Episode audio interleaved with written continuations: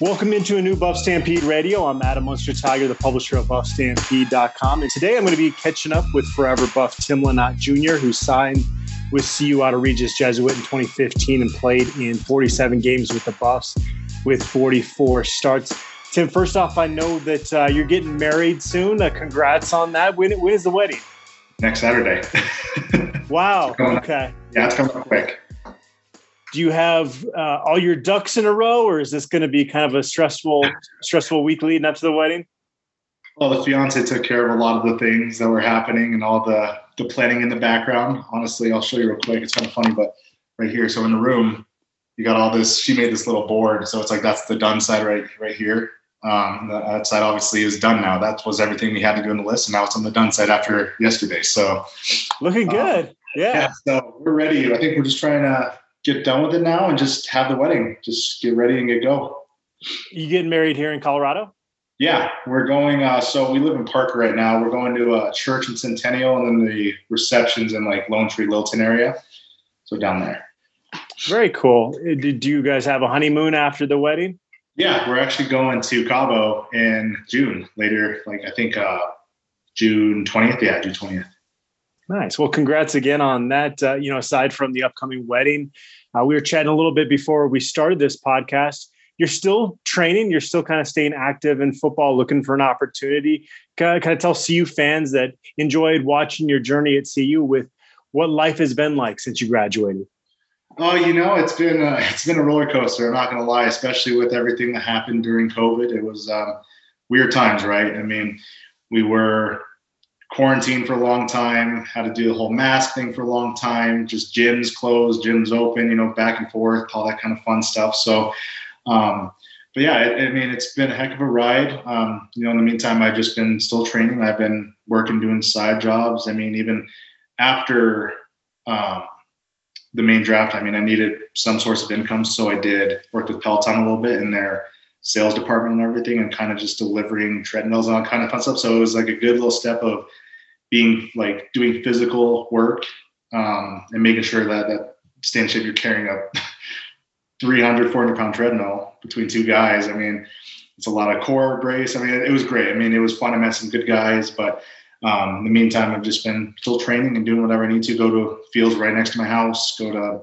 Loren Landow's place go to just any gym just kind of just keep training and doing whatever i need to do to stay in shape and stay healthy for um, some opportunity to pop up how difficult is that if you're not, you know, drafted or signed right out of college? Is it kind of difficult to get eyes on you? Very. I mean, it's it's really difficult. You have to do other things in terms of alternative leagues, the things I was talking about before, like the hub, um, just certain things just to get your name out there again, right? I mean, um, coming out, COVID was obviously a tough year too. That was, I think, some of the smallest amount of signed agents we've seen in I don't know how many years. So it was obviously difficult catching on a team, especially not having even an opportunity to do mini camps. So that kind of killed a lot of people. I mean, there's there's a bunch of guys that I played with, um, even trained with, that now are obviously they moved on. So they haven't, they're not even playing anymore. They're not trained doing anything um, it's kind of it's tough to see. I mean, some of these kids were really good that I played with as well, like other teams, opposing teams, Nebraska, all these other guys, and they didn't even get the opportunity when they should have. Yeah, you just kind of going back to the beginning with you. You're Colorado through and through. You mentioned that uh, you still live in Colorado. You grew up out here. When, when you think back to your childhood growing up in Colorado, what what stands out? You know, the I, honestly just the four seasons here. I mean, that's I love Colorado for that reason. You can have, especially right now, we had had snow two days ago, and then next two days it's gonna be 80 degrees or whatever. it kind of get that nice mix. It's not constantly cold like you can be in like Minnesota or I don't even know other states that are just cold through and through. You have cold for six months, hot for another six months, you know, just back and forth. So I do enjoy that about the state. And, you know, the whole reason I stayed at CU was staying close to family and stuff. And especially at that time, I had two younger sisters and I wanted to see them grow up. I didn't want to miss those opportunities. And it was also nice for family to come up to games, especially when they're home, um, and just have that support, you know, just being far enough, but close enough to where it's a drive away. Your father played baseball in college, correct? At Penn State, is that right? Yeah, yeah. And then I, I, know you played some baseball as well, even in high school. Mm-hmm. Were you kind of split between the two sports, or as you kept getting bigger, and was it pretty clear that football was the the path? It was. It was very clear. I mean, I loved baseball. I had I had some good hits. I mean, obviously, I think I just there came a point in my life. I was so when I was training with Harold Hasselbeck, so Taryn's dad.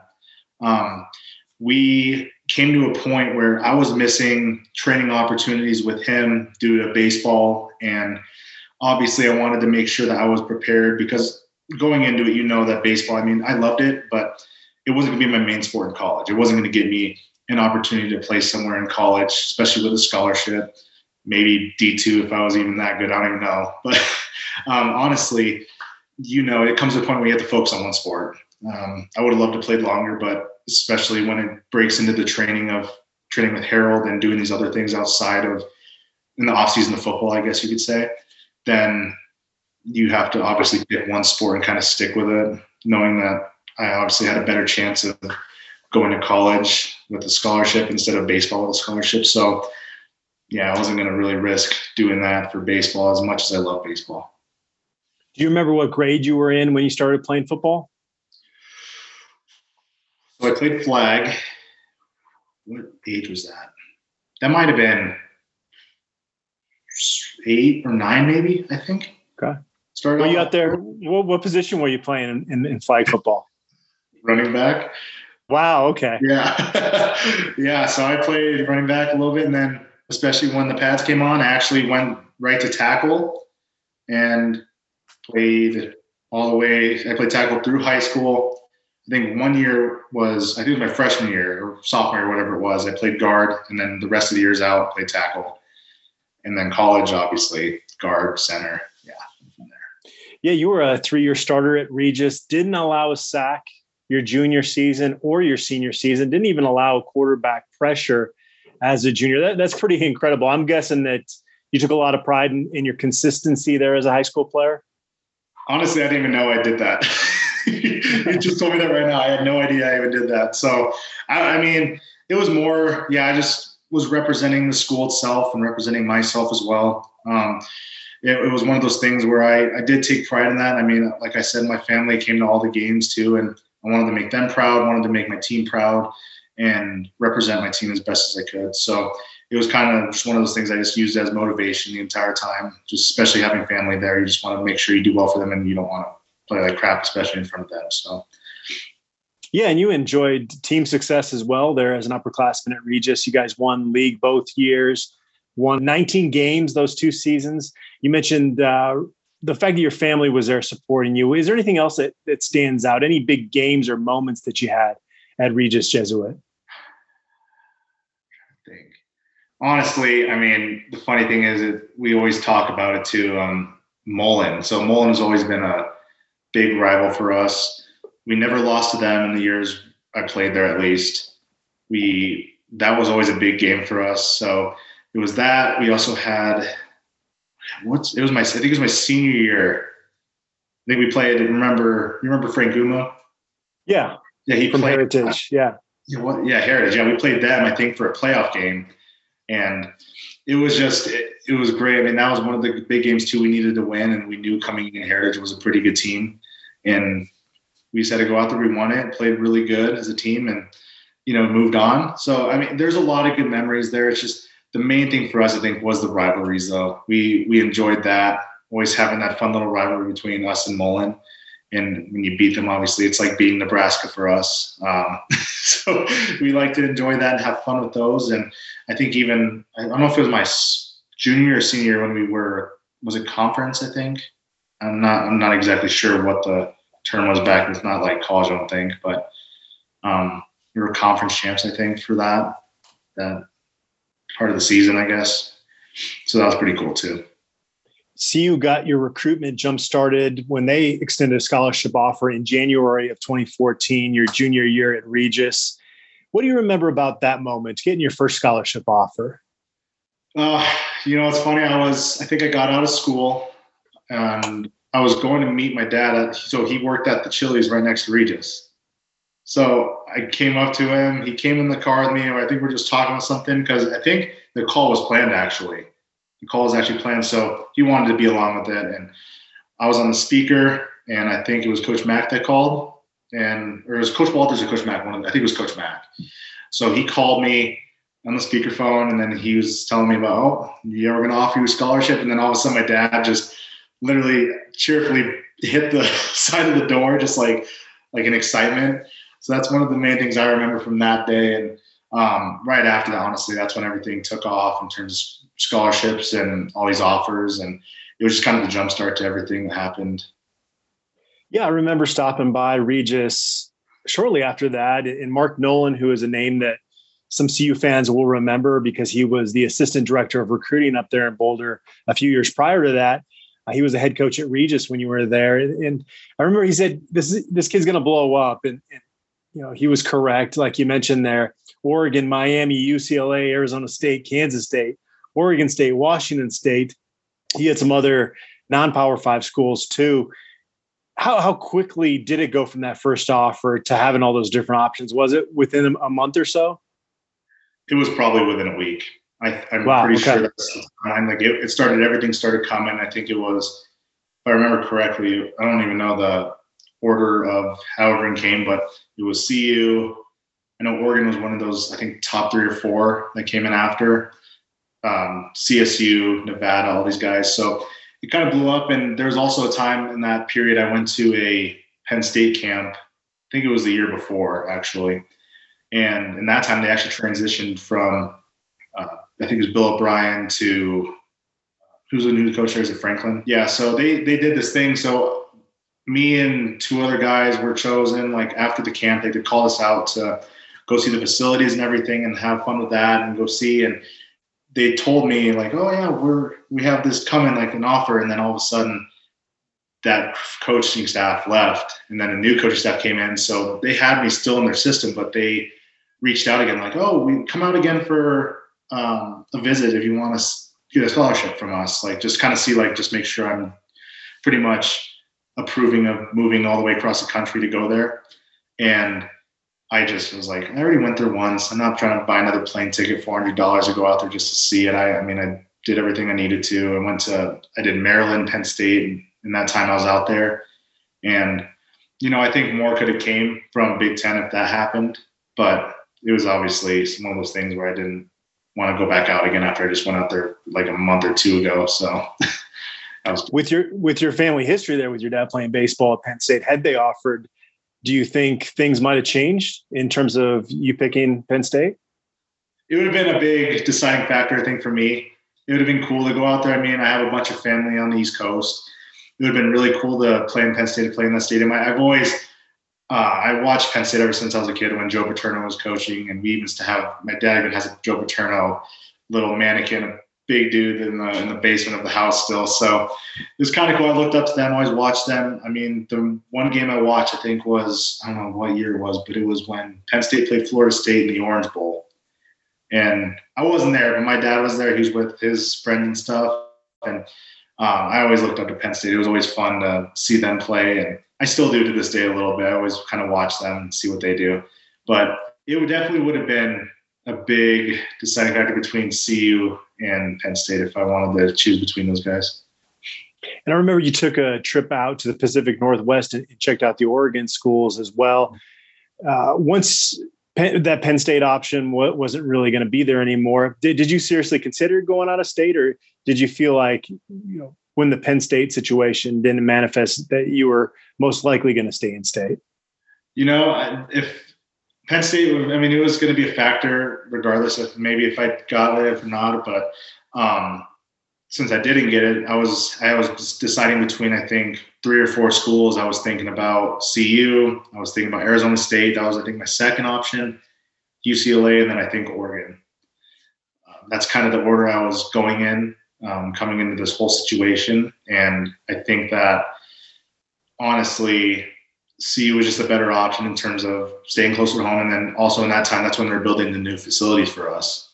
So that was kind of cool seeing that. And we were talking to Coach Walters when he was there, Coach Mack and Coach Bernard, all those guys that were still there at the time. And they were talking about, yeah, there's going to be, we're on the uprise essentially for our team and we're about to peak up because we have all these good players and everything. And I was like, okay, yeah, that sounds great. And then also you, you have to look into depth a little bit when you're considering these schools. You got to look at who's there, how many freshmen, how many sophomores, just younger guys that are there because, you know, you want to present yourself the best opportunity to play when you first come in, or at least a year after you come in. So that's kind of one of the big factors too I was looking at when I was considering these schools. You mentioned factors that went into your decision to pick CU. Do you remember the moment when it clicked for you when you decided, okay, this is what I'm going to do? Um,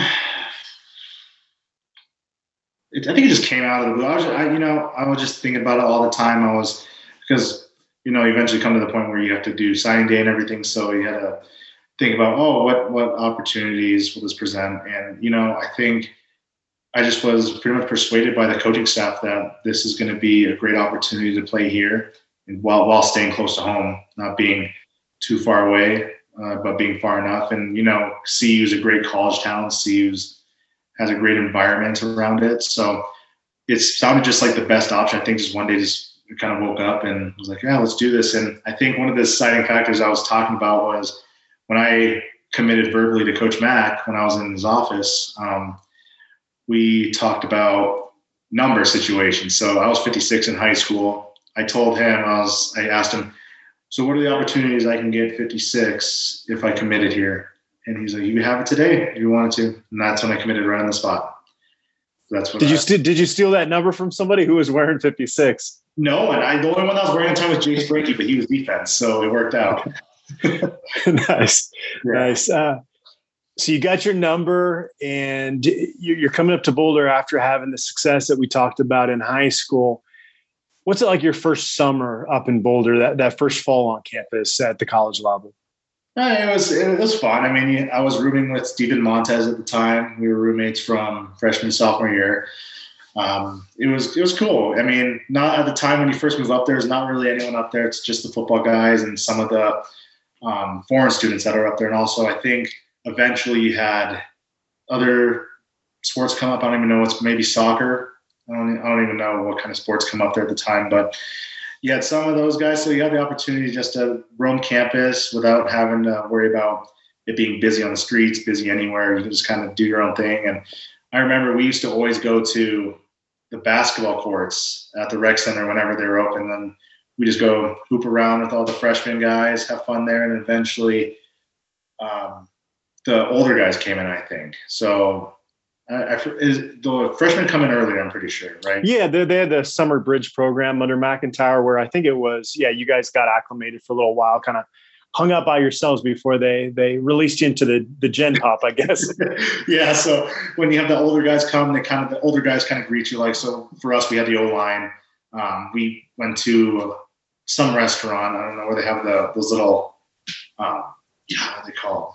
They're like the bacon wrapped jalapenos or something. Like I, don't, I forget. It's like the original bar. But we all went there and we had like Stephon Nembot there. We had Alex Kelly. Uh, I think I don't know. If, I don't know if Munyer was there. Um, all these other old guys, all these great guys, and they kind of brought us in, kind of made us just hang out with them, kind of get to know them, and have fun with them. So by the time we got in there and we're kind of situated, we kind of knew what we're going into and kind of how everything works around in, CU. So like most offensive linemen, you redshirted your first year on campus. Were you were you doing scout team? What was that that first fall like? Yeah, I was doing scout team. I was doing a lot of the pretty much repetitions for the ones and kind of making sure that they have the right look, especially on defense. That was kind of difficult at the time. We had a bunch of big guys. We had Tupou, we had Samson, we had all these big dudes. Um, it was it was fun though. I mean, it was a good opportunity to kind of develop yourself and kind of get used to the game or the speed of the game.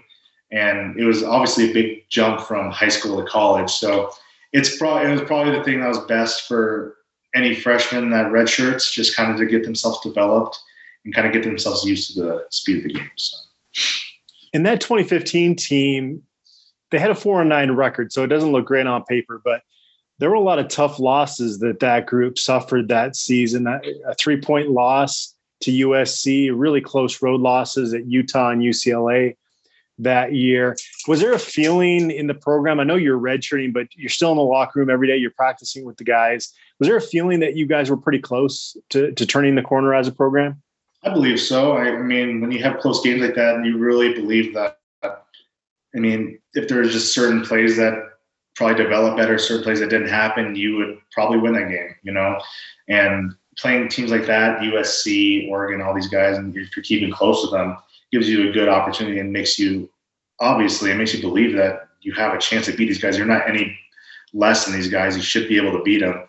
So I think that it definitely created a thing of hope and kind of put a chip on everyone's shoulder for the next year, especially after that season and being close games.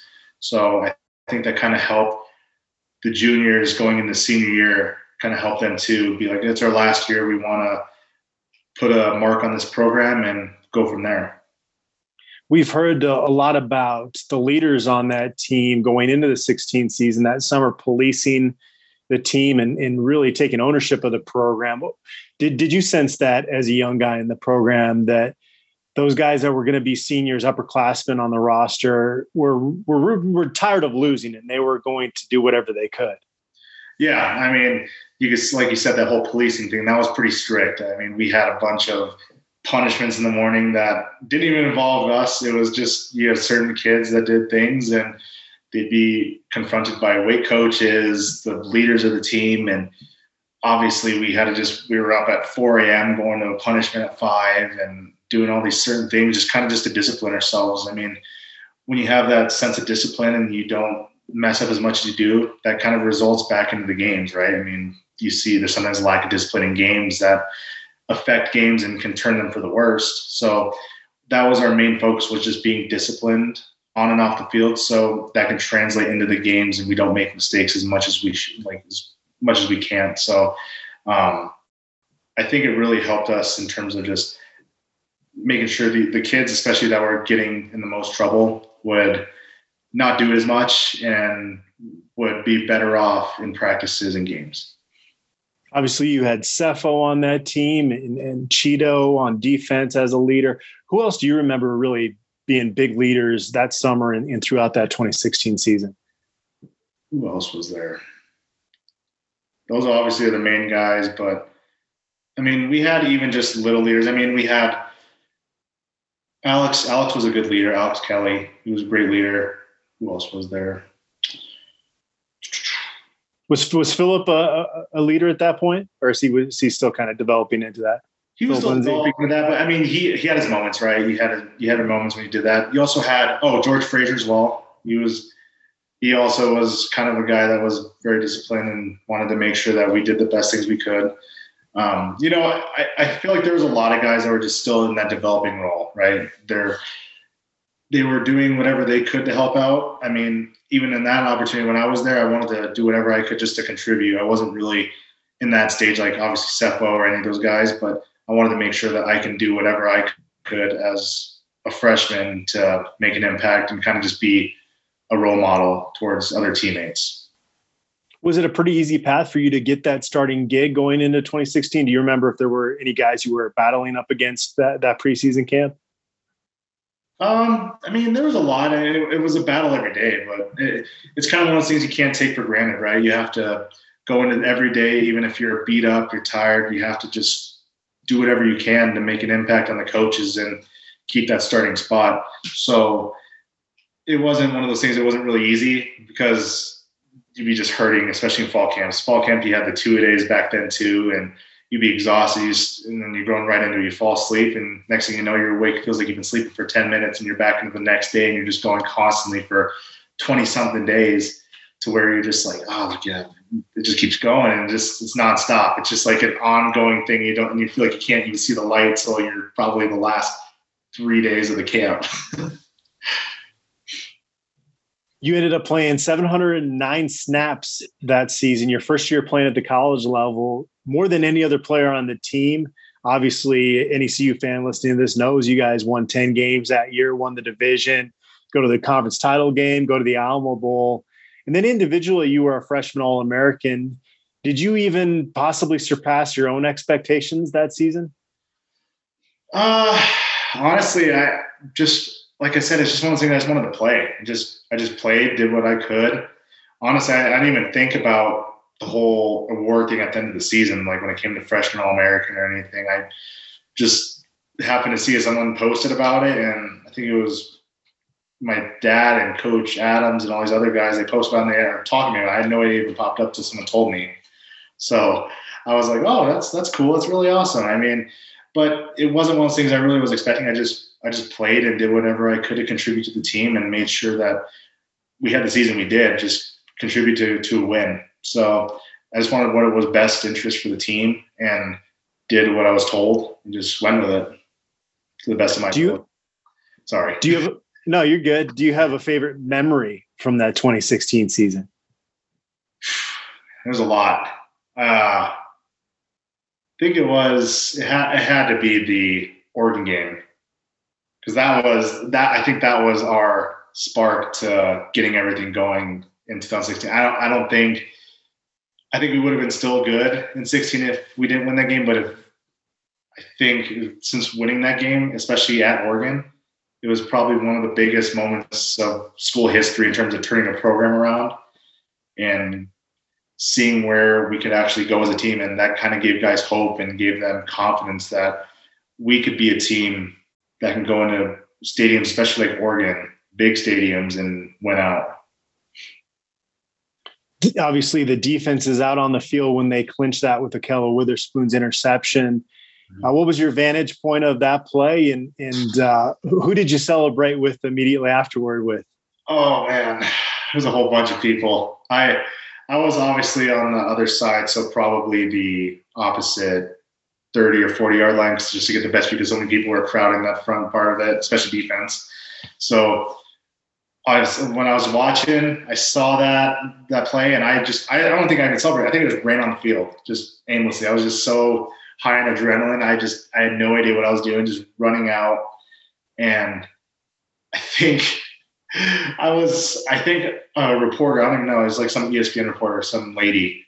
She she told me she's like, "How was your reaction when you were saying oh S S like?" like, I was like, I didn't even know I did that. that's what I told her. I, I don't think I even knew I did that because I was literally, I was just freaking out because it was the best, one of the best moments watching that game unfold and seeing our team come out on top in Oregon Stadium. Like you'd mentioned, you're close with your family. Did you have a quite a few supporters in the stadium when later in the season you guys clinched the division, beating Utah? Yeah, I had my parents were there who else was there? I can't remember who else was there in terms. I mean, I had a bunch of friends there too. I mean, I have all the pictures from when everyone stormed the field, but that was awesome too. I mean, that was that was great coming out on top of that one and seeing everyone run up on the field and knowing that you just became Pac-12 South champs. I mean, that that was magical. And so especially being there your first like playing your first year when you didn't like you you knew that coming into this you're like it might be hard to get some wins or you could be on the rise. And we were on the rise. So i think when that happens you're just like wow you picked the right school at the right time and just stayed home and did what you needed to do and it all came out all good obviously john snelson did a great job chronicling that season have you ever taken a chance to go back and watch that again or were, were you is it hard as somebody that was a player on that team to do that no, I could ask someone, but you know, it's funny. I watched uh, what was that series? Was it The Rise? Is that the yeah series? Yep. Yeah, uh, you can still find that actually on uh, what's that one uh, video app? I don't know. I forget what, what it's called, but you can look it up, and all those episodes are still there. Yeah, so, it's it's definitely on YouTube. I, I think it might might have been debuted on a different video platform, but I, I think you can still go on YouTube and, and pull those up. Yeah, so I have. I mean, I, I watched it. I probably the last time I watched it was probably two months ago. Just thinking about, it, I was like, that's that's crazy. And then especially at the fact that's almost six years ago now. And yeah, I mean, it's incredible how fast time goes. And just looking back on it, you just you think about the times where you're exhausted, and struggling, kind of like you were in like the scout team stuff, and just you're like, oh, when is this going to end? And when's going to be done? And now you look back and you're just like, God, I miss it. You you know you can't you don't recognize how fast time goes until it actually goes past. That next season in 2017, you played in the first 10 games of the season, and then uh, suffered a, a, ruptured Achilles tendon. Probably a, a, memory you'd like to forget, but uh, just kind of going back to that Arizona State game when that happened. Did you know it right away that okay, this is this is not good? I, I mean, I I didn't really know what to expect. I mean, the way I remember it is I was blocking someone down the goal line, and all of a sudden I fell, and I was like one of those turtles in the cartoon where I was on my back, just spinning around from everyone just hitting me and everything. I'm like, I have no clue. You know, it felt like a Charlie horse. Felt like someone kind of stepped on me with their cleat. I just fell to the ground, and it was pretty painful at first. And then I remember walking off, and just kind of just felt like you know, just the kind of the pains after after you get stepped on. I was like, oh, I'm probably fine. I walk off, and then I go to the trainers, and they do this test of me where they essentially like, oh, do a calf raise, and I felt like my my foot was in a hole so I walk over to the left, kind of just to see and make sure I'm not in a hole, just kind of doubt my mind and do it again. Same thing. And I lay myself on the table on my stomach first, and they put my leg up, squeeze the calf, and there's no response in my foot. And then, you know, that's when you get the news that, oh, I think you uh, ruptured your Achilles. And I was like, oh, man. So, I mean, luckily, you think about it, luckily it was more towards the end of the season. But same time, I mean, it, it, there's no really good way to look at it. It's just one of those things that happens, freak accident. Of course, it was really non-contact either, and yeah, so just had to go into there thinking, all right, well, I have next season and the season after that, just got to come back strong and healthy, and hopefully, it doesn't really change too much. Yeah, and you made a, a quick recovery from that. You were full participant by the time the next camps came around. But you know that that's a tough injury to come back from. As you kind of reflect on it now, you know, a, a number of years later, were you you know back to full health, or, or you know was that still kind of in the the back of your mind as you were getting ready for that that next season, the 2018 season? It was still in the back of my mind, especially the first couple games. I could definitely see it. I mean, there was games I just feel like I couldn't even redirect. I couldn't redirect on that foot. And I even remember one of the big plays. I think it was Nebraska when I gave up a sack. I was like, what is this? Because this it didn't feel like me. It wasn't. It was one of those things where I had to redirect back inside and I couldn't. It just felt like that the muscle wasn't there. Wasn't like fast enough to react. And um, but eventually, towards more, I think games six or seven, I kind of felt like myself again. It kind of felt like everything was coming back in place. I was still training on it really hard, especially with the trainers and trying to make sure that it was full strength again. And you know, even to this day, it's still not crazy. I mean, it's it's good, it's great now, but you still kind of feel that little when you do a calf raise, it's not as strong as your left.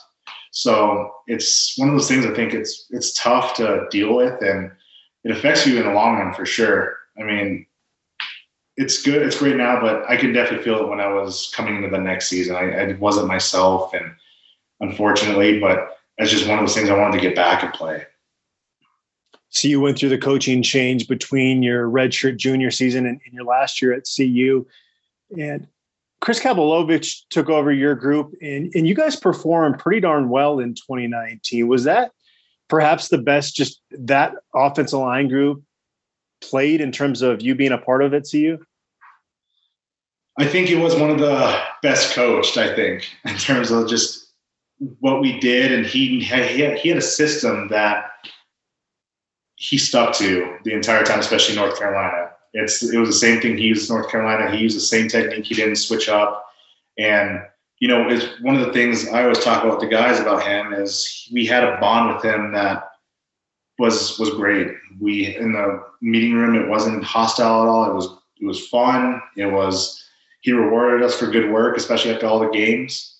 You have a good so he doesn't carry bad moods into something that could that happened two hours ago. You know, it's it was one of those things where he just he was good with his players. He knew what to do. He stuck with his program, and we just enjoyed having him as a coach. It was fun. I mean, there was fun times, and even I don't know if you remember this, but he had a a big storage bin in the front of the offensive line room where he just stuffed snacks every two weeks from Costco and that's what we would literally just have those every time. Like so, fall camp, before the games when we're doing our little film session, like the the Friday before, and it was awesome. It was great. It was it was just fun to have that, and like guys bonded better, and just like we feel like we communicated better as a group, and we just learned. Like he he forced us to be together more, have fun outside of football, work together, train together, learn together. Just it, it was awesome. I really did appreciate that. We talked about the Oregon win in 2016. Are there any other games that, that stick out when you think back to your time at CU? Uh, Washington State was a good one too. That was yeah.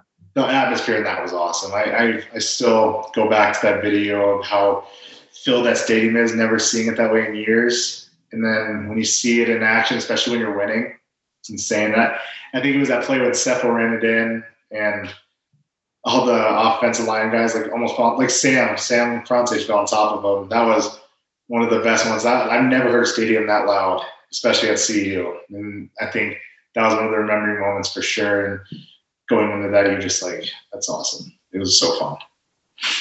Fighting through all those days, like you talked about, when camp doesn't seem like it's going to end, and, and, you play over 3,000 snaps in, in college football games, you got a degree from CU. What, what did your time up in Boulder do for you in terms of developing you as a person? You know, it, it really did help me in terms of being more outgoing, I think, as a person. I mean, going into it, I was, I mean, I still not not crazy anymore, but I'm still kind of shy, but way better than what I was when I first walked into there. And it did teach me a lot of lessons about what I wanted to be as I grew up, kind of like just my path in life, finding friends, um, being, you know, it, it's a there's a lot to learn from there, but one of the main things is definitely just like learning who you are, what you want to be in life, and just going with it. Just have fun doing it. Don't stress too much, especially in school. Just do your best, and whatever outcome happens, happens. Just believe in it. If you were going to give advice to a player that's set to enroll at CU this summer, what do you think you'd tell them? You know, I would tell them have fun, but work your tail off. And when you work your tail off, results come, especially when you're playing in college. I mean, it shows when even being a retro freshman, if you work your tail off and show off the coaches and be the best player you can be, it'll show, and these coaches will definitely approve of it, and you'll get your shot. Obviously, the landscape of college football has changed a little bit with name, yeah. image, likeness, a transfer portal, one-time transfer exemption. I'm curious your feelings on that and just kind of the way college football has changed here the last few years since you graduated? It's it's we always think about the image and likeness. You're just like you're kidding. back then, you're like, of course that that happens like two years after you leave the program, and you're like, oh my gosh, you literally just missed it. And back then, yeah, you couldn't even get a free thing of food from a, a company down there, Firehouse, whatever it is. You couldn't get anything free, and then you get screwed by NCAA. So uh, it's it's crazy that happens, and also the transfer portal. That I don't like that as much either. That's kind of crazy. You can just do that and just leave. It's it's kind of like coaches. It's they just pick up and leave, and then these players can do the same. So I don't I don't know. I think it's not.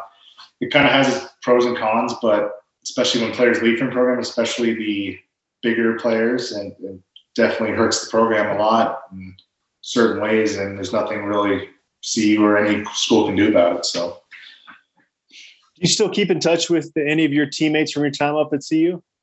Yeah, I keep in touch with a bunch of the guys. I mean, some of the main guys are offensive line guys. I still keep in touch even with Steven too. Talked to him recently. Um, who else did I talk to? I actually saw Phil a couple months ago at a restaurant down in Lone Tree. Said hi to him and was talking to him for a little bit. But like I said, it's mostly the offensive line guys. You talk to them the most, and but on occasion you see some guys post some stuff on like Instagram or Twitter, or something, and you comment and talk to them. Just really just the nice little how you doing chat and uh, how's everything going? What you doing? And go from there. Have you had a chance to make it back up to CU to attend any games since you finished up there?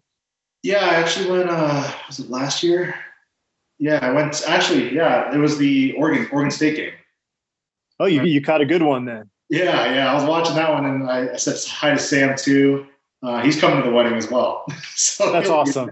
Yeah, but I keep in touch with those guys. I mean, it's great staying, being able to stay in touch with those kind of guys, and just. But it was fun. It was. It's definitely weird being on the sideline and watching from the stands, but same time, it's. I mean, it's bound to happen anyway. You're not in college forever, so it's kind of one of those things. You just got to look at it and be like, yeah.